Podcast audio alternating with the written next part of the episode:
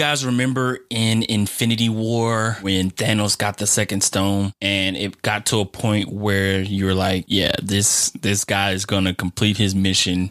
He's going to do what he has to do to achieve his goal of wiping the entire universe, right? With all six stones, I could simply snap my fingers. They would all cease to exist, and I call that mercy. And then what?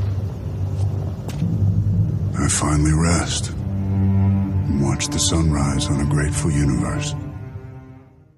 So at this moment in time, we are in the timeline of Patrick Mahomes being Thanos. The Chiefs are Thanos.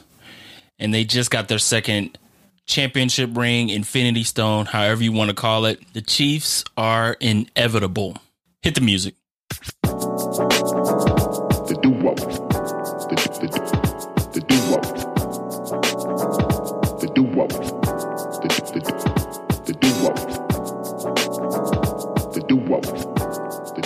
Hello and welcome to episode 98 of the Duo Sports and Stuff podcast.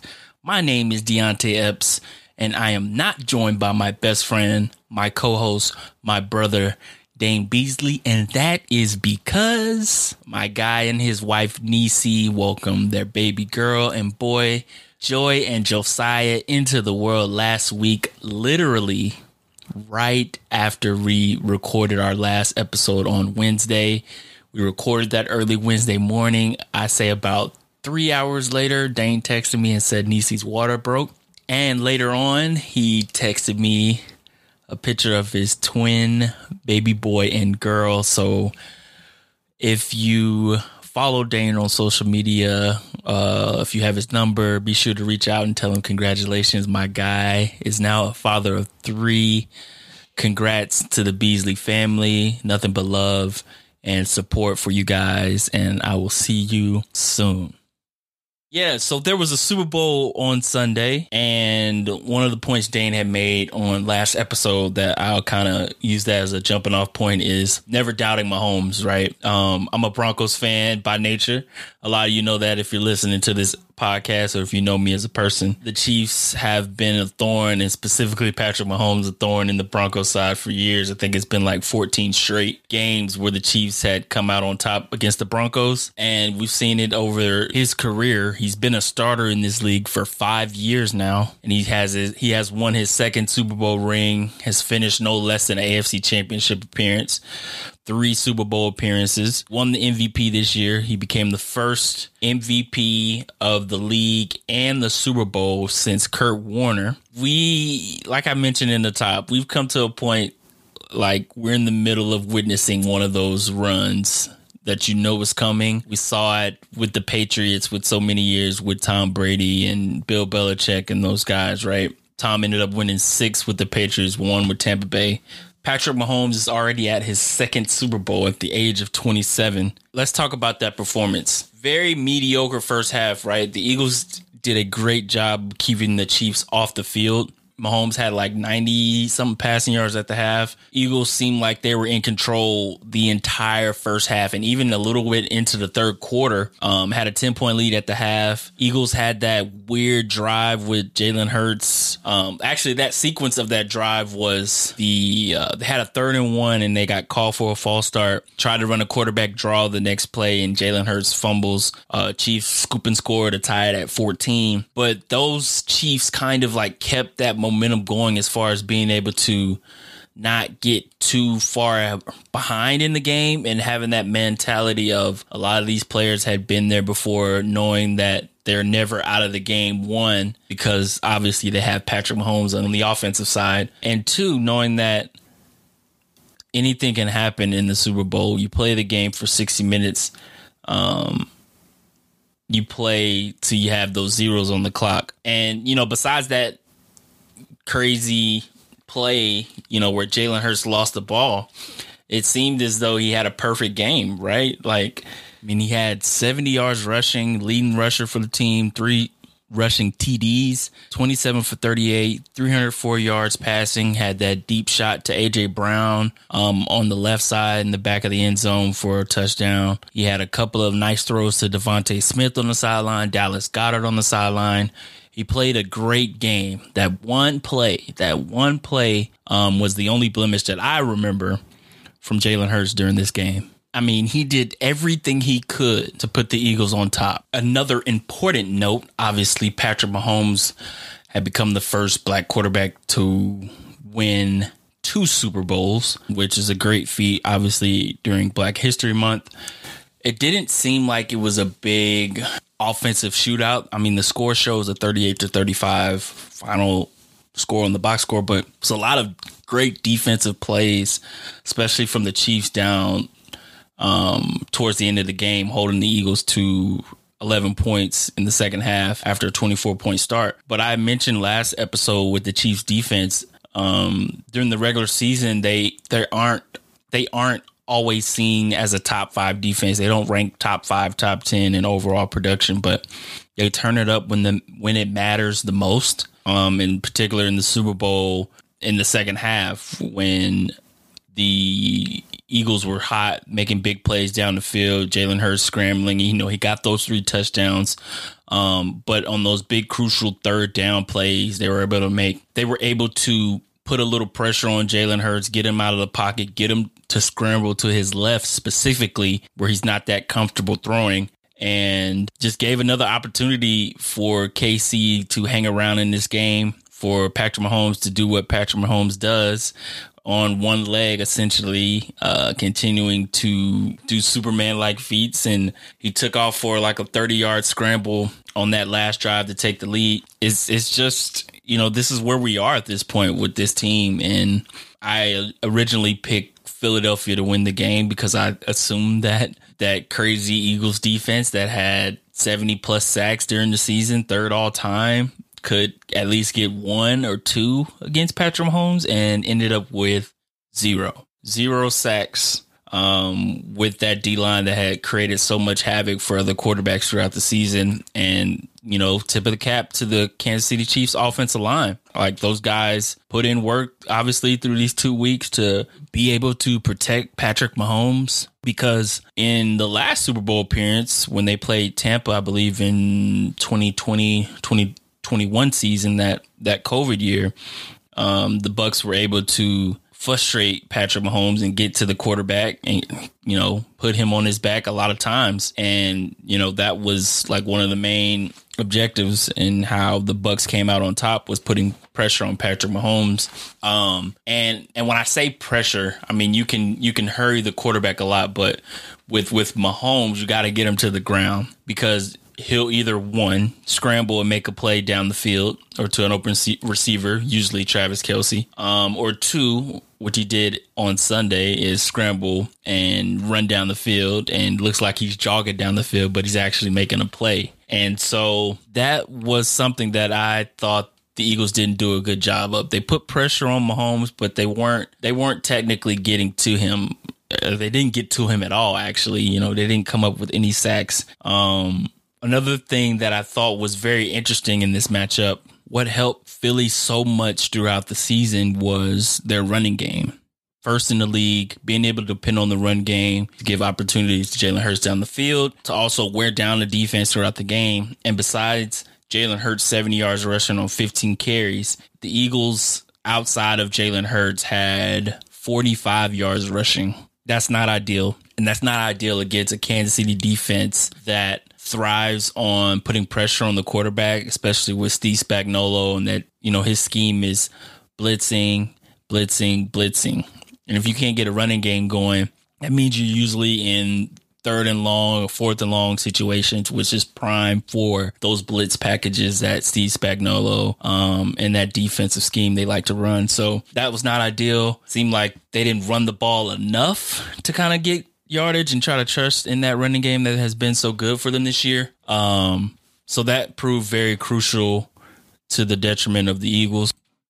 A lot of the main big talking points that media members and social media members alike have been talking about a lot is one, the field turf, the $800,000 field turf that had been grown in um, Nebraska or Iowa. Don't quote me on that. Somewhere in the Midwest, Oklahoma, something like that. $800,000 field turf that has been in the process of being built over the years, made, whatever. Man, everybody was slipping and sliding. It was a slip, and slide Super Bowl on Sunday. I saw a tweet where Jalen Hurts had switched his cleats from the first to second quarter that showed shots throughout the game of like a pile of cleats of players changing their cleat throughout the game, which is not ideal when you're on the biggest stage in football and not being able to properly cut. And thank God no one was seriously injured, but that that is not ideal for the NFL. Um, apparently, it was some kind of new synthetic grass or grass that you know they put a lot of work and money into. But whatever that was, uh, they don't need that. I, I I just wish there was a way to get just simple grass that you and I go out and play in at a high school football game or like simple to me seems like the better solution for the NFL. Um, but it seemed like every other play that there was a player sliding or falling on a cut on a lot of those plays where the Chiefs receivers were doing the fake jet motion sweep and going back the other way. You could see the Philly DBs were overcompensating for it and trying to recover and falling on the on the grass, and so that proved to be detrimental to the Eagles, but also the Chiefs. There were a lot of times where the receivers were falling. Patrick Mahomes in the pocket um, was slipping a little bit, um, but very weird um, to see the field turf, field grass, so to speak, play a significant role on both sides of the football. And then probably the most talked about part of the Super Bowl on Sunday was the holding called on Bradberry on Juju Smith Schuster on the drive that led to the game winning field goal for the Chiefs. And if you look at the play, seems like they're running like a stop and go kind of route, stop stop and go wheel route on the left side. Um, at first glance, when you see it in game speed, it seems as though it could have been like a ticky tack foul where the refs could have held the flag. And of course, with a moment like this, you get a thousand slow mo shots, you get different angles and different views should have been thrown. And it seems as though if it's a holding call, the way that they interpret it in the rule book, he did hold. Now, in that moment though, with the game on the line, Super Bowl, if I'm a ref, I'm holding the flag. I don't want to be the one to decide the game in that moment. Now, the Eagles can, of course, blame themselves, blame the defense for putting themselves in that position, giving up only one incompletion to Patrick Mahomes on a throwaway in the second half. Yeah, they're part of the blame for that. That can also be true. But in that moment, I'm holding the flag. I'm not going to be the one to decide this drive where we have someone on the other side like Jalen Hurts that can go down and try to take the lead for his team. But that's neither here nor there. But I think that holding call and in back to back years, if we go back to the Rams and Bengals Super Bowl from last year, there was a holding call um, on the Bengals defense on a third and goal, I believe, and gave the Rams a fresh set of downs and also essentially killed a lot of the time for the Bengals to come back and, and you know, try to match the Rams. So for the NFL PR wise, I don't think in a, in a year where the officiating was so much of the forefront, I think it's a bad look for the NFL again to be in a situation where we had such a great and classic Super Bowl, right? And besides the fact that people are talking about the win, I think the second most talked about thing, if not the most, is that holding call that was called on Bradberry. And he came out and said that he did hold.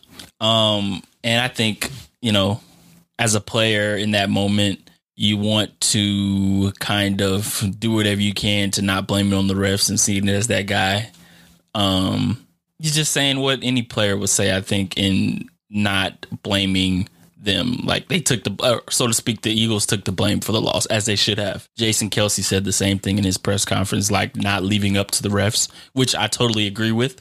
Um, but if I'm the ref, I'm not, I'm not throwing that holding call at all.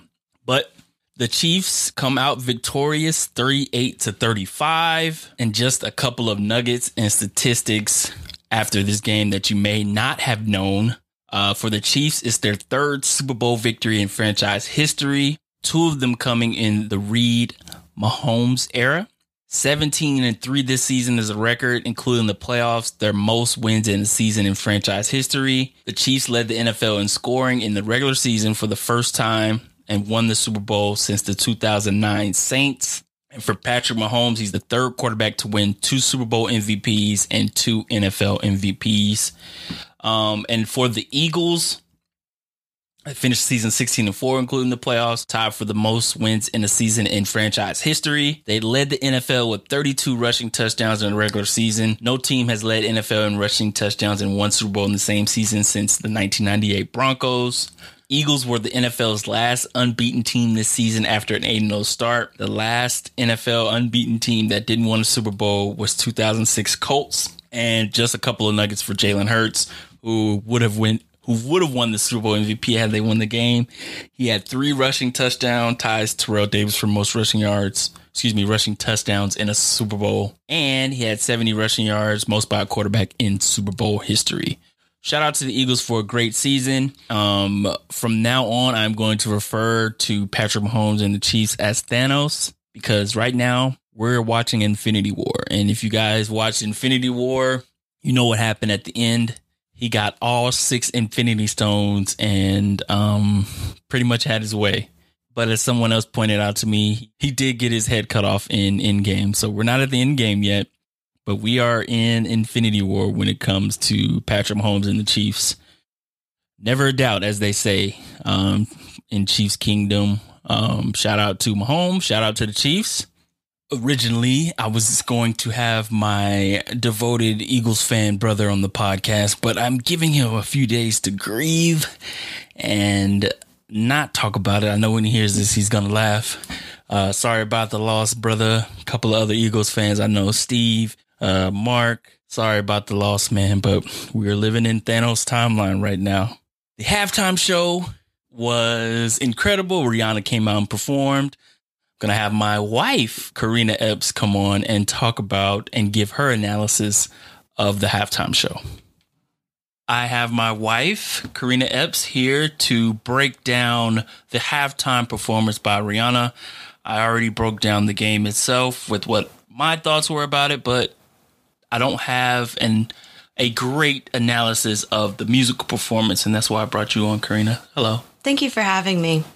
Um, I did not pay attention to, I would say, any of the game besides Rihanna's halftime um, performance, and it was very um, highly anticipated. I was excited. It's all I thought about. Anytime I watch any football game this entire season since the announcement was how excited I was to see Rihanna in the halftime show.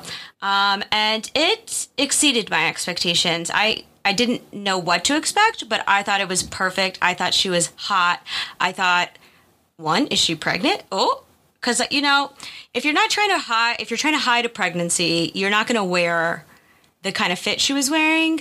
So I was like, okay, is she making a statement here, like Beyonce did when she was pregnant? But then I was like, wait, no, she's being too subtle.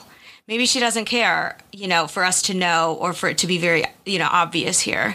But I thought knowing thinking she was pregnant that the performance was everything she could have given to us. Um, people who said it was boring, I'm sorry, you're boring. You know, um, I, I, don't know what. I, she's just not the kind of performer that's going to be, you know, running around the stage flipping her head back and forth. I just don't think that's her. It, the songs were great. I think she included some I didn't expect and then left a couple out that I was kind of expecting. But overall, I was turned. I was waving my arms in the air, screaming, fangirling. I enjoyed it. You you very much enjoyed it, as we all, with uh, our lovely friends, the Santiagos, who hosted us. So thank you again, if you guys are listening. Um, another question about Rihanna coming into her performance, Carina. There was a lot of talk about her possibly talking about a new album, a new tour, um, but she came with the the baby announcement. Uh, does this think does this make you seem like we won't get any music anytime soon from her? Um, that's exactly what I think. Uh, she was trying to tell everyone, chill out, stop asking for more. I'm trying to do me right now, and I'm fine with that. I um, thrive off the oldies. I don't need any new music. I'm just still um, jamming to you know Pon de Replay, Umbrella. Um, I've taken it way back um, in the archives to enjoy Rihanna at this current time. So she could do whatever she wants. She's hot. She's amazing. That was good enough for me. And she started the performance on like top of these Super Smash Brother platforms.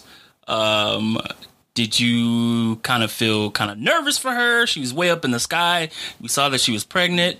Uh, would you be able to do anything like that as far as performing at literally a high level? Immediately, no. Um, I would probably have thrown up and then fallen off.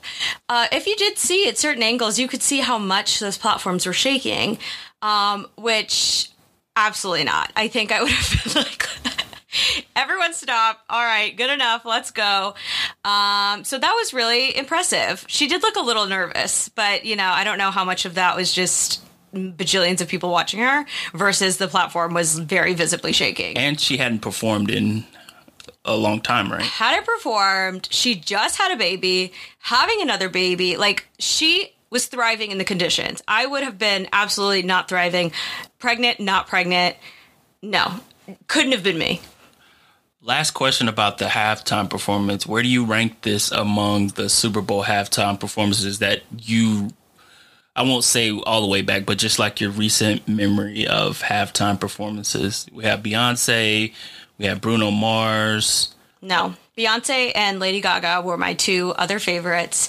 This is probably third of those. I would say Gaga first, Beyonce second, Rihanna third.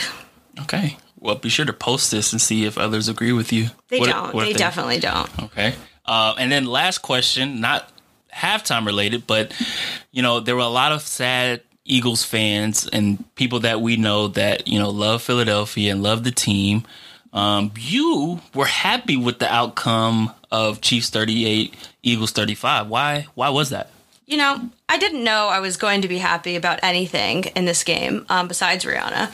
Uh, but a coworker of mine is running the Boston Marathon and raising money, and so he um, asked if we wanted to buy squares.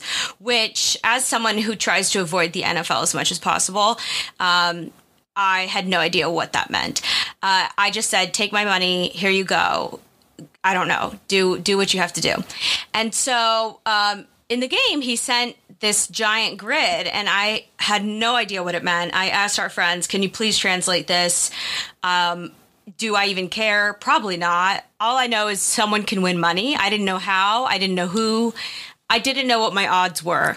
Uh, but it became very clear to me once I had asked everyone a hundred times if I was going to win money um, at the very end that I was in a great place to win $500. And folks, I won $500. She won $500 with the uh, if you guys are familiar the super bowl squares that a lot of people do during this time where you have random single digits on each side of the grid and if the teams score their last digit of their score fall in a certain grid. So for instance carina had the chiefs at 8 and they finished with 38 and she had the eagles or the nfc at 5 and the eagles finished at 35 for the final score which happened to be 38-35 and the final square was worth $500. and she won $500 So, all in all, Riri plus Mula is a great time for me. So, I had a really fun time.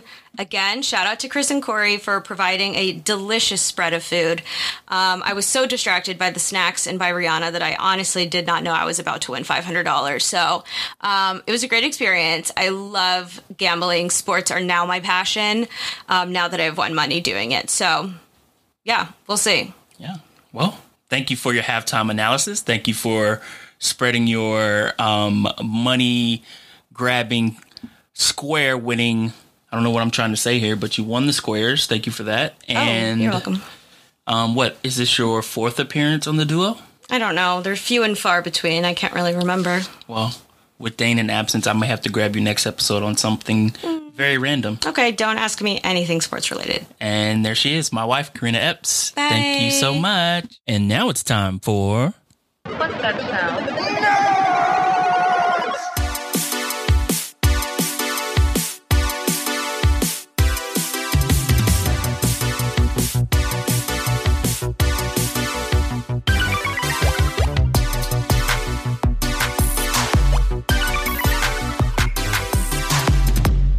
Nerdy news segment brought to you by. Shout out to Keith. I try to do it in Dane's voice. So usually Dane and I break down all the trailers of the Super Bowl and the nerdy trailers that we have for the Super Bowl this year were The Flash, which is coming out in June, and Guardians of the Galaxy Volume 3, which is coming out in May. Both crazy, crazy trailers. Um, I'm not gonna talk about those until Dane comes back. We also had The Last of Us episode five, incredible episode. Um, not gonna talk about that as well until Dane returns in a few weeks. So by that time, we'll have a few episodes in the catalog to talk about, so to speak. Um, but what I will discuss for a short bit is what I expect from Ant Man and the Wasp, Quantumania. It's here. He is here. Jonathan Majors as Kang the Conqueror. Super excited to see this movie. Of course, we know Kang is coming in as the big bad Thanos esque villain of phase five, possibly phase six and seven. And man, his presence already on these trailers and in these trailers is something that can only be described as it's weird to have this feeling of wanting the villain to win, so to speak. Um, I think that's kind of to attribute to Jonathan Majors as an actor and wanting him to succeed, I guess, as an actor, but you can have an actor be so good on screen and not win as the villain, if that makes sense. But it's been funny, and Dane and I have talked about a lot on the podcast about him being victorious during Black History Month as a joke, but just how Ant Man and possibly the Wasp and the rest of those characters seem like they're going to be in a rough time. This movie, and uh, you know, in the clips, talks of Kings killing different variants of Avengers and I think when we get introduced to this villain and what we come out of the movie as is something that's obviously going to be a threat. And I have a prediction on this movie that I've not seen any spoilers, first of all, but I have a prediction on this movie that we see Kang in the trailer. And I think Dane may have mentioned this as well, but I'm going to back him up on this theory if he did mention it so he doesn't get mad at me.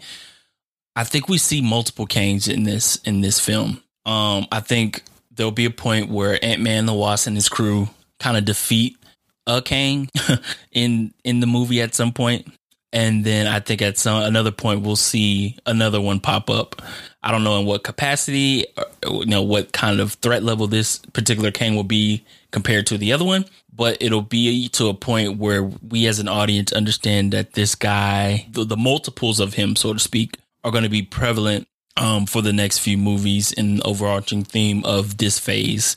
And I think Jonathan Majors, who gonna have an incredible year with this movie in Creed 3, um, is just gonna show his range, which he briefly showed in the Loki series of how incredible of an actor he is. I just predict, and now now a lot of people are predicting the death of Scott Lang, Ant Man. I won't go that far yet. I think he'll get beat down pretty bad but I'm not gonna go to the point that we we lose Ant Man, Scott Lang. But I do think Hank Pym is on gone watch, so to speak. I don't think it looks good for him. So that'll be my prediction of who we may lose in this movie. But short synopsis or short preview, so to speak. I'm so excited to see this movie. Carina and I are going to see it Thursday night. Once you guys listen to this episode, uh, tell me what you guys think of what you predict for this episode, or excuse me, for this movie, and even shoot me a DM on the low after we've seen it, what you guys thought of the overall movie. I'll post what I thought quickly, you know, spoiler free, obviously, because they have those spoiler people out there. So be weary of that. Yeah, just my short little thoughts on what to expect. But that will do it for episode 98 of the Duo Sports and Stuff podcast. Remember, you can hit us up on Twitter, social media, TikTok at Duo SNS Podcast hit us up. Let us know what you think about everything. Appreciate y'all rocking with us for as long as you have. Episode 98, episode 100 right around the corner. So we appreciate it very much. Keep rocking with us like y'all do, man. And I'm out.